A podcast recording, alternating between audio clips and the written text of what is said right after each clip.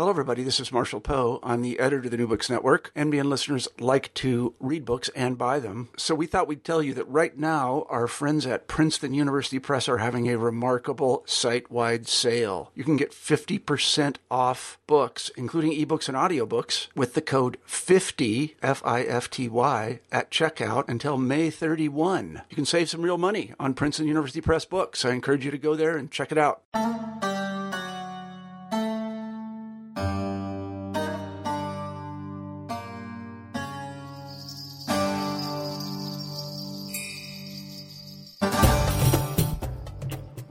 Hello, and welcome to the Islamic Studies section of the New Books Network, a podcast which discusses the most recently published books with their authors.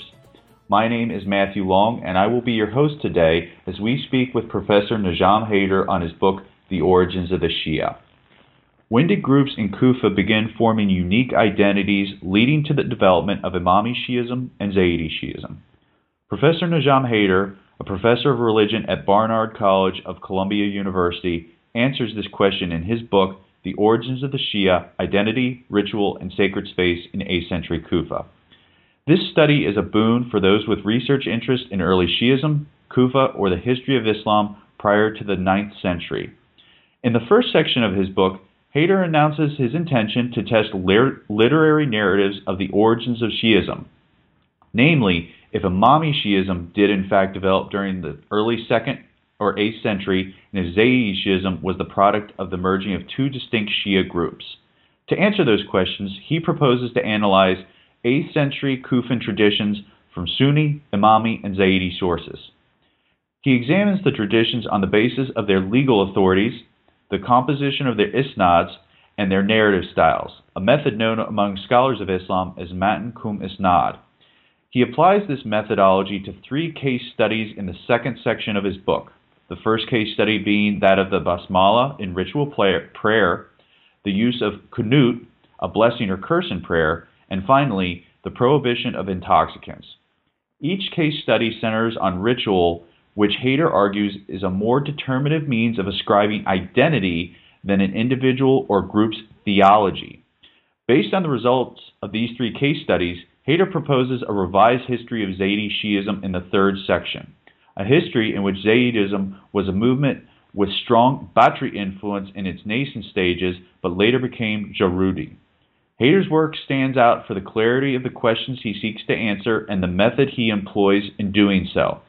Every chapter concludes with a concise summary of the major points, and the entire work is filled with charts of data to help readers understand how the massive corpus of information he utilized was organized and categorized. Scholars will obviously benefit from its proposed revised history, but its readability makes it useful to undergrads and laypersons alike. Hello, and welcome to the Islamic Studies section of the New Books Network. Today, we are speaking with author Najam Haider on his book, The Origins of the Shia. Hello, Najam. Hi. How are you doing today? I'm doing great. How are you? I'm doing very well. Well, I've had the time to be able to read through Najam's book, and it's quite, you know, it's done quite well. It's a very good read, very clear and concise in all of its topics, and it really addresses a very interesting issue regarding the origins of the Shia, you know, in the uh, in the eighth century in Kufa. But before we really start talking about his book, let's, you know, kind of get an idea of who you are, Najam. Can you tell us a little bit about yourself and your professional background? Sure. Um, I was well. I'm from the East Coast. I was raised in New Jersey, and initially I was I was hoping to go into science. So at Dartmouth, I went to Dartmouth as an undergrad, and I majored in physics. And I also wanted to uh, to do something more, I guess, political. And so I had a double major in physics and a government. And initially, I thought that I would just go to the Middle East, learn some Arabic, and then go on to graduate school, but I took some time off. And when I came back, I realized what I was really interested in was early Islam. Um, and so I went to Oxford, got my master's in classical uh, Arabic historiography. Um, and then I went to Princeton, and at Princeton, I got my PhD in the Near Eastern Studies department um, under Michael Cook and Hussein. Okay. And so, in terms of the research, how did you know you begin researching this specific topic? Well, um, my real interest ended up being um, in early Islam. And the problem with early Islam is that we have so few sources. So I really spent my entire master's um, education and most of my PhD trying to figure out how to go about doing early a history of early Islam.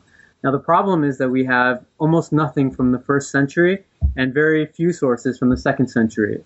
Um, so we're talking about the seventh and the eighth century. So part of what I wanted to do and part of what my intention was at Princeton was to develop some sort of method to, to try to uncover um, historical information from that sort of black box period, the first and second Muslim centuries. Um, and so eventually I stumbled onto uh, hadith, which are statements of the Prophet, um, or akhbar, as they're called, statements of other early legal authorities. And then I tried to figure out some topic that, or some area where I might be able to use the method that I developed to try to uh, to figure out what was actually going on, or at the very least to evaluate sort of uh, what we have, which are literary narratives from a later period.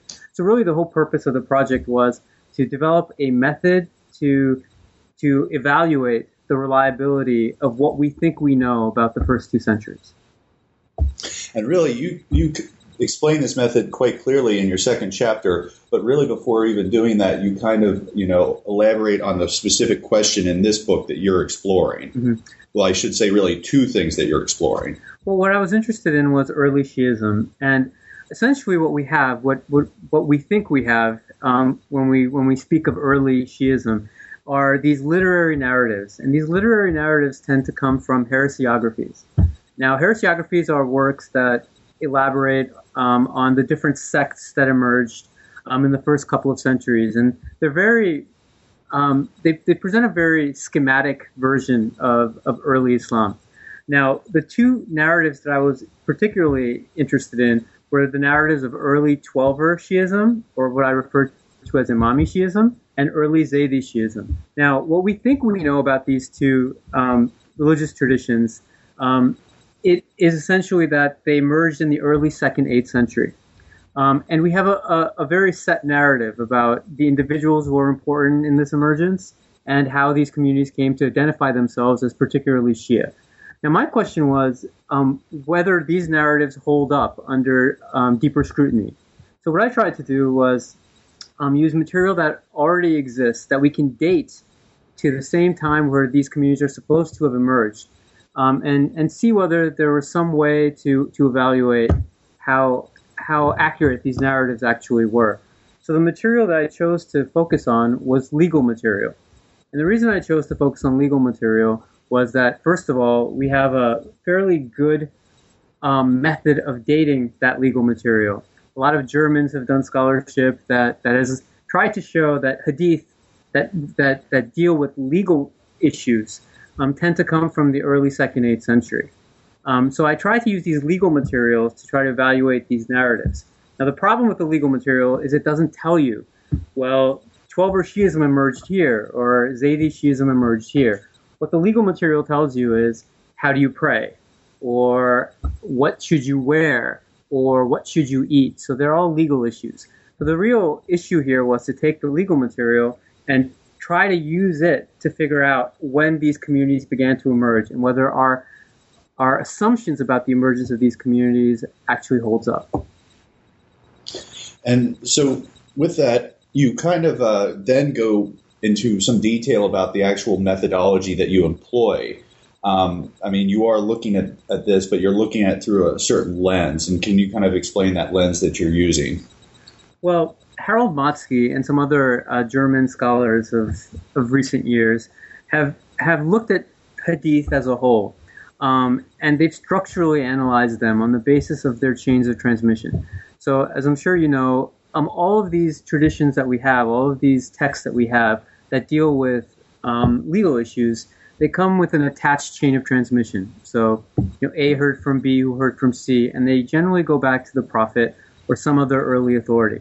But what the German scholars have done is um, structurally examine large groups of traditions, and on the basis of structure, on the basis of of of what they look like as a as a larger corpus, they've they found a way to date these traditions to the um, late first or early second century. Now I built off of this. Um, I take that dating um, almost at face value because I think that the work is is strong.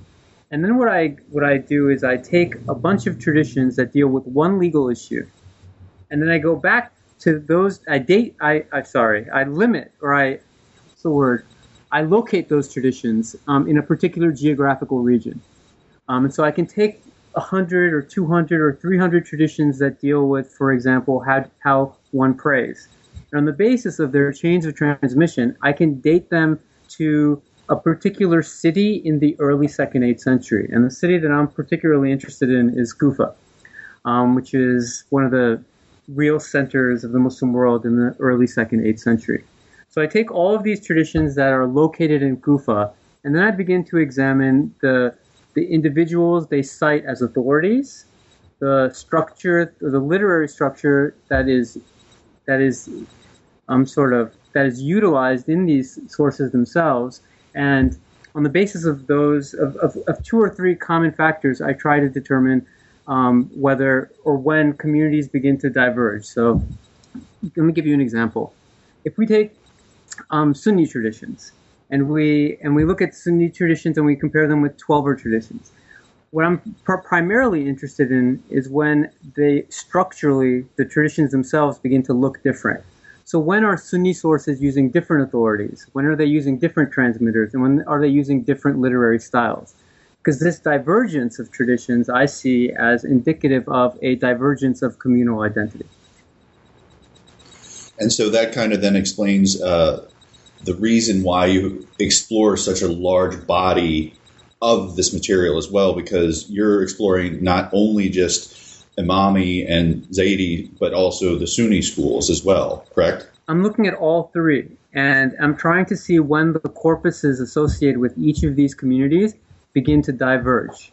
So mm-hmm. I'm trying to, to find moments, or at least date moments, where um, the three communities begin to, the traditions of these three communities begin to elicit their own really unique characteristics. So what I'm arguing is that when the traditions associated with each community begin to look very, very different, that is indicative of the of a community separating off. So when Twelver traditions begin to cite their own people, and when they're being transmitted by their own transmitters, and when they're offering or they're embodying a literary style that is completely different, I argue that that suggests that the community has begun to see itself differently, or as a separate body. No, that makes sense. And so then you, uh, with this methodology in hand, you then actually turn to three particular case studies. Yeah, I was interested in looking at at at case studies that dealt with practice, um, and the reason I did so is um, because of uh, Pierre Bourdieu, who is one of the theoretical influences on this work. And Bourdieu argued that um, identity begins to form around choices that groups of people make. And it has to be visible, it has to be noticeable. Um, so part of what he argued was that the French middle class, that's what his focus was. The French middle class in the 20th century began to separate itself off when it had when it developed its own tastes, when it developed its own preferences. Um, and part of what he argued was that identity required an obvious difference. So the, the Bourdieu's ideas have been applied to lots of other communities. Um, I think the most prominent might be the punk movement um, in the 20th century. And the idea was that when you saw a punk in the streets, you knew that they were a punk because of where they were, because of how they looked, because of how they dressed, because of how they acted. So I took this idea that identity coalesces around differences, visible differences, and I asked myself whether I could find case studies that would demonstrate visible differences or that would be observable to broader society in the 8th century so that people would be able to say, oh, look, that's a Shia, that's a Twelver Shia, that's a Zaydi Shia, based upon things that were easily observed. So the three case studies I chose were, were areas that um, were observable in their difference, so which were obvious. Um, so you would know, you would be able to see. The first of those was the basmallah, which is sort of this phrase that that is recited at the start of the of the ritual prayer um, in Islam. And this statement would, I mean, this idea seems, or this phrase might not seem profound, but there were very deep rooted differences as to whether the phrase should be included in the prayer, whether the phrase should be recited aloud, or whether the phrase should be recited silently. And the Shia tended to always recite it out loud. So the first case I chose was a case in which modern Shi'i practice is different from all the other schools of law. So I wanted to choose a case study in which the Twelvers, in particular, stand out. The second case I chose was this this element of the ritual prayer in which you raise your hands and you either pray or you curse an individual um, in the course of the ritual prayer. And in this case, the Twelvers don't necessarily stand out. Um, other groups stand out as well. So now I wanted to get to a more a fuzzier case study when it came to ritual law. And the final case study I chose was um, the permissibility of intoxicants or alcohol. And in this case, a Sunni group stands out as being separate. So here I chose a case study where the Twelvers and the Zaydis stand together with most Sunni schools, but there's one Sunni group that stands out as different. So the point in choosing these three case studies was was to have sort of a diversity in relationships. So the first case study separates the Twelvers. The second case study is more muddy, and the third case study separates out one particular Sunni group. And my idea was that if we could find the same patterns emerging in all three cases, um, then that would provide strong evidence for, for my conclusions. Because I wasn't just choosing three quote unquote sectarian issues. I was I was choosing three issues that transcended sectarian differences. And uh, you explained very well about why you selected them because of the uh, really it's the practice that becomes the determinant. Um, was there any other reason though that you also selected? I mean, besides what you said about you know the differences, but um, you know, I'm sure that there could have been other practices that you could have selected from as well. Oh, I mean, there were a lot that I could have chosen. The basmala, the first one, the the uttering of that phrase at the start of prayer. Um, I chose that because there's a lot of material available on it, and the amount of traditions that deal with it are limited in number. So it's an issue that is widely known, but which has a, a manageable amount of material. So I was able to do a, a, a fairly limited analysis. Um, the Qunut I chose because, which was the the element of cursing or um, praying in the middle of the ritual prayer. I chose that because I just was interested in it and I didn't know much about it. And the alcohol one I chose because, hey, I want to get a job. And an issue like alcohol is it has buzz. So I figured that why not? I'll choose something that, that was a little more uh, sparkly. So those are why I chose those three issues. And not to digress, but I, you did end up producing something further on that last section as well. Uh, yeah, I, have I recently published an article on on alcohol um, or the permissibility of alcohol. I mean, it, and that's a particular. I mean, I can talk about that at some other point, but um, mm-hmm. the alcohol issue is a fairly interesting issue because um, counterintuitively, um, at least one of these groups, the Hanafi Law School, allowed or permitted the consumption of alcoholic beverages for almost five or six hundred years. Uh, even though the prohibition of alcohol is one of the characteristics that we most associate with Islam. Well, I would definitely suggest that our listeners check that out as well. But um, to get back to your uh, to get back to what our focal point is. So after the case studies, though, um, returning to what your the two narratives that you wanted to you know examine, what, what did the case studies ultimately tell you? Well, the case studies. Well, I, I should take a step back here. Okay. And I should explain what the two narratives are in a little more detail. So before okay. I get to the results. Sure. Now, most modern scholars um, believe that Twelver Shiism emerged in the early second, eighth century, around the time of the sixth Imam of the Twelvers, that being Jafar as-Sadiq. Um, so this is a, a narrative that's put forth a lot.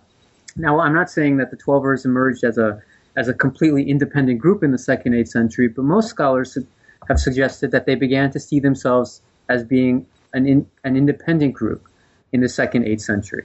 So that's narrative one that I was looking at. Does the does the data that we have support this idea that the Twelvers were um, had separated themselves off from the broader community by the early second, eighth century? The second narrative I was I was examining was a narrative that deals with Zaydi Shiism.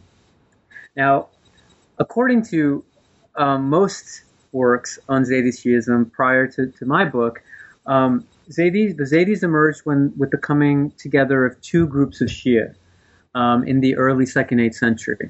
One of those groups were known as the Batharis, and the other group was known as the Jarudis. Now, the Batharis resembled um, what we today think of as Sunnis, whereas the Jarudis resembled what we think of today as Shi'i. So we have two very disparate groups. The Batharis are probably the most Sunni Shi'i group you could find, and the Jarudis are stock Shia. Um, so the idea is that these two groups came together around the revolt of Zayd ibn Ali in the year 122 740. And over the course of the next hundred years, they sort of fought it out amongst themselves. And by the early 9th century, the Jarudis had come to dominate Zaydism, and the Batharis had sort of um, fallen off.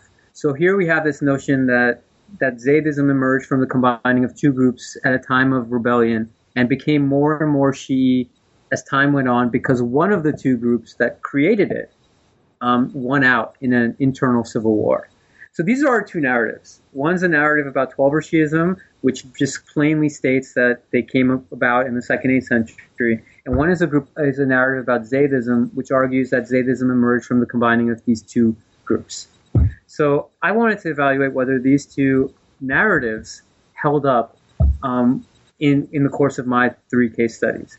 And what I found was that the Twelver Shia always seemed to be different at least beginning in the second eighth century. So the narrative that emerges about Twelver Shiism seems to find support in the case studies. So in the second eighth century, we find that Twelver Shia, that the Twelver Shia were relying on their own authority figures transmitted through individuals who were not contested at all, so their own transmitters, um, and that they were presenting this information in very idiosyncratic and different ways. So the Twelver Shia seem to be on their own. Now, when it came to the Zaydis, what I found was that the traditional narrative doesn't seem to hold up. Because if we look at the early second, eighth century, almost all the material that we have tends to be Bathari in nature. So it's it, it is all part of this one group. This one group seems to be supplying all of it. But as time goes on, it begins to change. And within a hundred years, it's all Jarudi. It's all part of a second group. So instead of finding that these two groups are fighting it out, what seems to emerge from the from the analysis is that in the beginning the Zaydis tend to all be one thing, and later the Zaydis tend to be all be another thing. So instead of a civil war between two groups, it seems like it seems that the Zaydis are evolving. They're going from one doctrinal position to a different doctrinal position, which doesn't suggest a civil war, it suggests an evolution. And uh, just for our listeners, uh, maybe you could paint an example from one of the case studies of how, how this looks. Well, I mean, I, I don't have the, the names right at well, hand, but yes, of course. But what I mean is that if we take the basmala for example, um, if you look at Zaydi traditions that deal with the basmala, the first case study, the case study about that phrase you recite at the start of prayer, well, if you look at any of the traditions um, that can be dated to the early second, eighth century. The authority figures that they're citing, so the people that they're using to say to to, pro, to provide an opinion, those figures fall within what we today think of as Sunnism. So they are Sunni figures. They're figures that are that that anyone who knows about Sunni jurisprudence would recognize. These are people. Um, these are people like Ibrahim an-Nakhai, who was a figure that later became associated with Sunnis. So the authority figures they're citing later become associated with Sunnis. And the transmitters that they're using, the people who are preserving these opinions, the opinion of Ibrahim, for example, um, these are transmitters that are found in Sunni sources. So they, are, they occur in Sunni collections. And the, the way in which they're presenting the information, so eyewitness accounts or um, quotations or long lists. These are all ways of presenting information that are also typical of Sunni sources.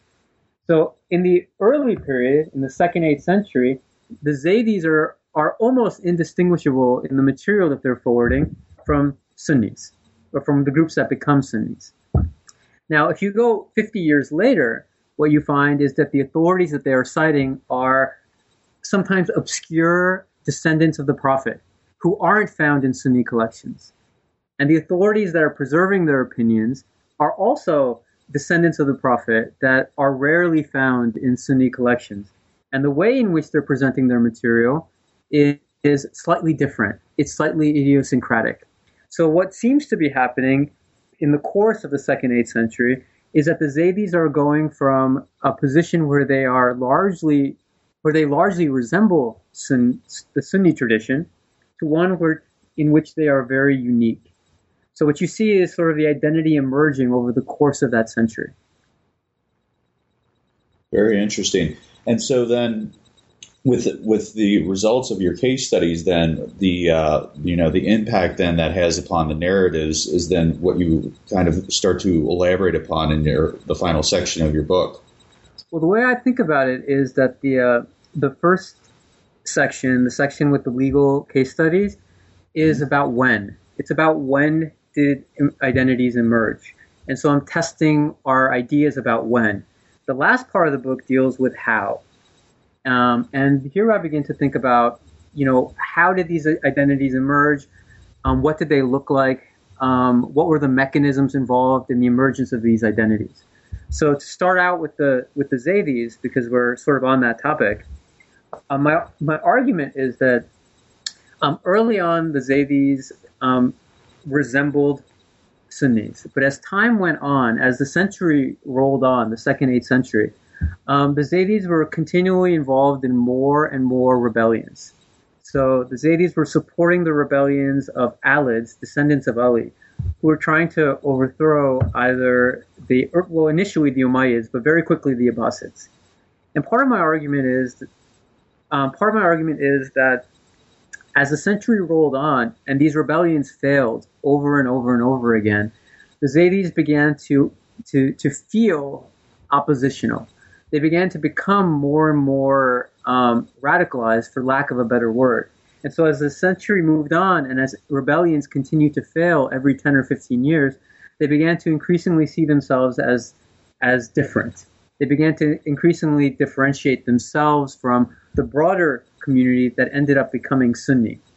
And in this process, part of what I argue is that Yahya ibn Abdullah, this one Alid, uh, was particularly important because um, he was raised um, by the sixth Twelver Imam, Jafar Sadiq, and so his opinions, his theology, his law, a lot of what he put forward, a lot of what he practiced, um, Twelver Shiism. And so when he took charge of the Zaydi community in the middle of the 8th century, and by the end of the 8th century, he began to facilitate a change within Zaydism. So part of what I'm arguing is that that evolution that occurred within Zaydism occurred under the auspices of this one leader who happened to be in charge of the community, but who happened to be quite different and who fostered in a, a real change and the real emergence of a distinctive Zaydi identity. Now, when it comes to the Twelvers, I don't have to make much of an argument because part of what I've shown by, the, by this point is that Twelver identity was already had already materialized by the second eighth century. So I've already validated that narrative. Sure. And then, um, you know, kind of as you uh, move forward, though, you also discuss other things in that last portion. Um, for instance, we had touched on earlier um, about you know the markers of identity and how practice becomes one of those markers. And i think you kind of really elaborate upon that as well in this section. Well yeah in the third section probably the funnest the funnest part of writing this book um, were those last couple of chapters where i began to think about what were the mechanisms that made you different. So here i began to think about um, the process by which an identity emerges and again, drawing on Bourdieu, part of the argument here is that um, how what made you a Shia early on was um, how you practiced your faith, so ritual, and where you practiced your faith, which were mosques. So what I began to do in those final two chapters is think about what it was that mattered um, early on. And in this regard, you can find um, lots of material especially both amongst Sunnis and Shia sources, where um, people follow people around. I mean, it's like snooping. So let's say somebody comes to your town, somebody shows up in in Baghdad or somebody shows up in Kufa, and you want to know who they are and you want to know whether you can trust them. Well, we have lots of material where people will follow each other into mosques and observe each other praying. And on the basis of that observation, make a judgment. Is he one of us or is he not one of us? So, what seems to be happening here is that your prayer became shorthand, your ritual became shorthand for your identity. And so in the in the earliest stages, it was about how you pray. In the earliest stages, it was about um, observable differences in the rit- in ritual. But as time went on, that wasn't deemed as sufficient, and that became um, conflated with where you prayed. So again, if we look at Kufa in the early 8th century, this was a city that was divided into tribal sectors. And sometimes different clans would identify as Shia or identify as not Shia. Um, but mosques themselves were primarily tribal, they weren't sectarian. So, what begins to happen in the course of the second 8th century and accelerates afterwards is that mosques become associated with um, particular communities. So, if you were a Shia, you could visit a mosque, you could visit Kufa and go to a mosque, and the mosque would be known as being Shia or not Shia by the end of the 8th century. Um, and people within that mosque would pray in a very particular way.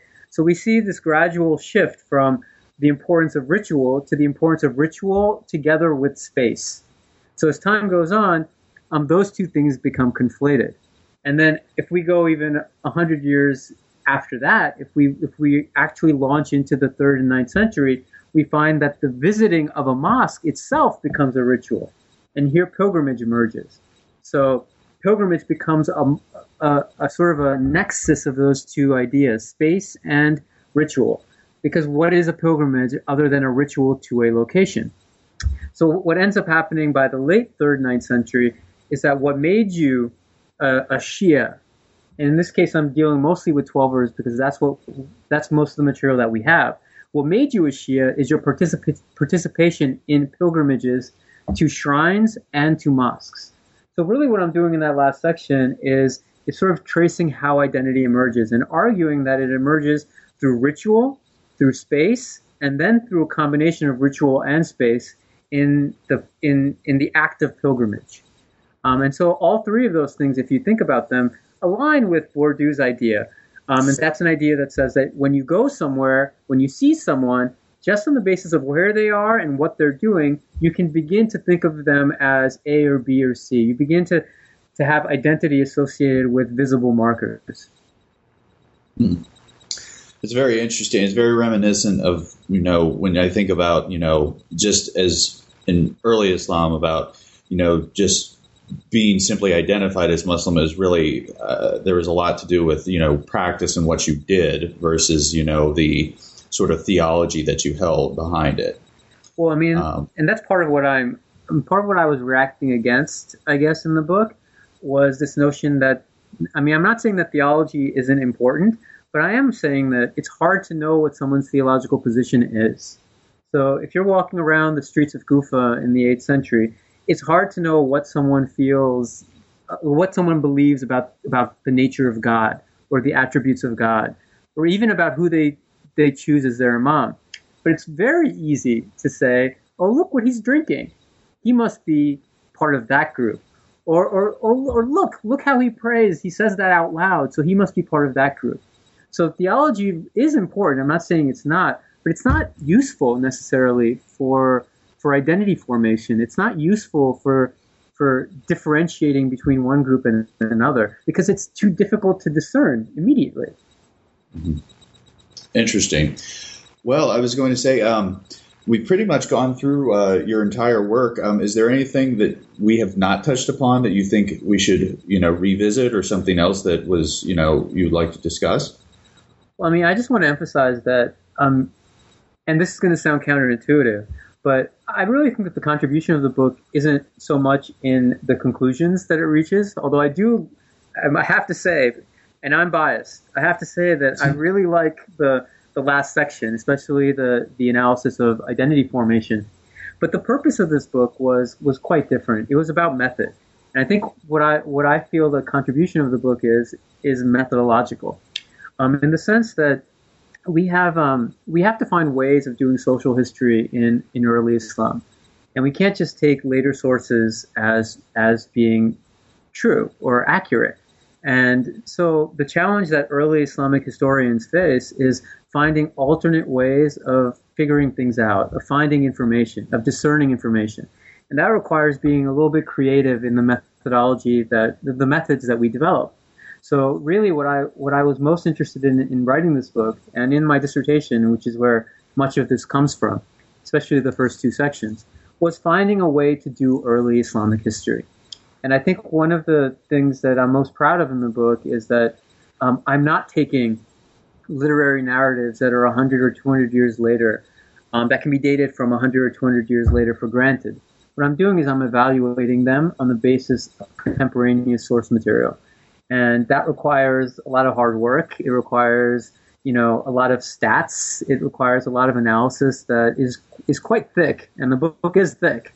Um, but I think that it, it does give a, it, it does, it, it works out in the end. It, it's worth it at the very end because you get a sense of um, you get a sense that the narratives that, that you've you've you've come to, the information that you've um, arrived at, is based on something that is more solid than just an account from 200 years after the fact. And the methodology is definitely very interesting, and the work that you put into it. I mean, while the book is thick, I don't think you know for our listeners really demonstrates the amount of material that you actually have to explore to be able to get you know just what comes out in the book i mean the reader gets to see you know nice little charts of everything plotted out but you know it Uh, I've been having visited the website because you have a, a, reference to your website where all the material is compiled.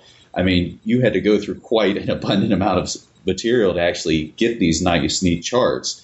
And so it is a pretty you know, rigorous, you know, scientific in that regards of, you know, really a thorough inspection of what's well, going have, on. Well, I have to say that I think my physics background, and I did mention it in the beginning, actually has an impact on the way I do my work because I, I, I think I tend to, um, I think I tend to tackle these problems from uh, a more scientific, uh, I guess, position. My physics background makes me want to have data and so I, I go after it. And sometimes I can get a little uh, a little too deep in it, but I do think that overall it remains um, accessible. So. No, most definitely it's accessible, and you know, obviously, the deeper just makes it that much more. You know, it makes it that so much better. I think. So it was a real it was a real treat to be able to go through this because you know with the volume of material, the arguments come through you know very cleanly and concisely and very easy to understand, very easy to read, and just an overall, you know, wonderful contribution to the field, I think. Well, thank you. I appreciate that. Um, you know, we've taken a lot of your time to discuss your book. Um, I wondered if you might be able to maybe talk about, um, you know, if you have any future projects coming up here. Uh, well, actually, um, just in a couple of months, um, I'm publishing an introduction to Shiism, which is meant for sort of undergraduate audiences. Um, and so that should be coming out from Cambridge in August. And I'm actually excited about that project um, as well because it doesn't just focus on 12er Shias, uh, 12er Shiism, which most introductory works do, but it also covers Ismailis and Zaydis. And it takes it, and it, and it takes all three communities into the modern period. Um, and the work itself, I think, is kind of unique in its structure because what I'm interested in or what I examine is theology prior to narrative. So what I'm interested in is how um, how communities remember their own past. So it's an introductory work that is predicated on the idea that the historical memory of different communities is fundamentally shaped by their later theology. So I, I sort of reverse um, the strategy used in most introductory works. Most introductory works will begin with history and then go to theology. I begin with theology and then I then I deal with history. So I'm in, I'm excited about that. Um, the other book I'm working on now is, uh, or the other scholarly book I'm working on now is, um, and I'm by training I'm a historian. So what I'm interested in is early Islamic historical writing.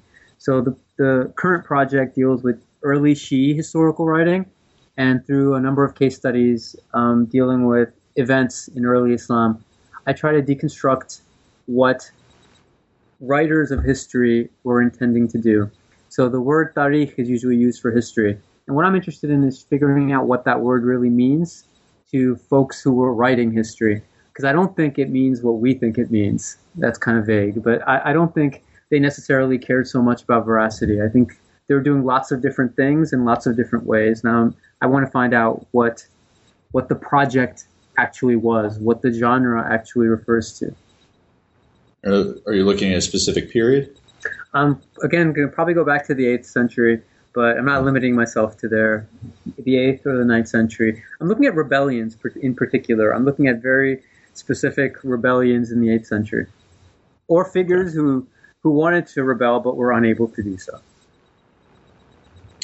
Very interesting. We look forward to uh, seeing that in the future at some point. Thank you. Um, well, like I said, we've taken up a lot of your time today. Uh, I wanted to thank you very much for coming on to, uh, you know, be part of the uh, Islamic Studies channel, the New Books Network, so that we could discuss your work. Well, thanks for having me. I, I enjoyed it. And hopefully, we'll talk to you in the near future about a next work. Sounds great. All right. Thank you. Thank you. Thank you for joining us as we spoke with author Najam Haider on his book, The Origins of the Shia Identity, Ritual, and Sacred Space in 8th Century Kufa. Make sure to stay tuned to the Islamic Studies channel for upcoming interviews from authors of the most recent books in Islamic Studies. Also, be sure to check out our other channels on the New Books Network. Thank you very much for joining us.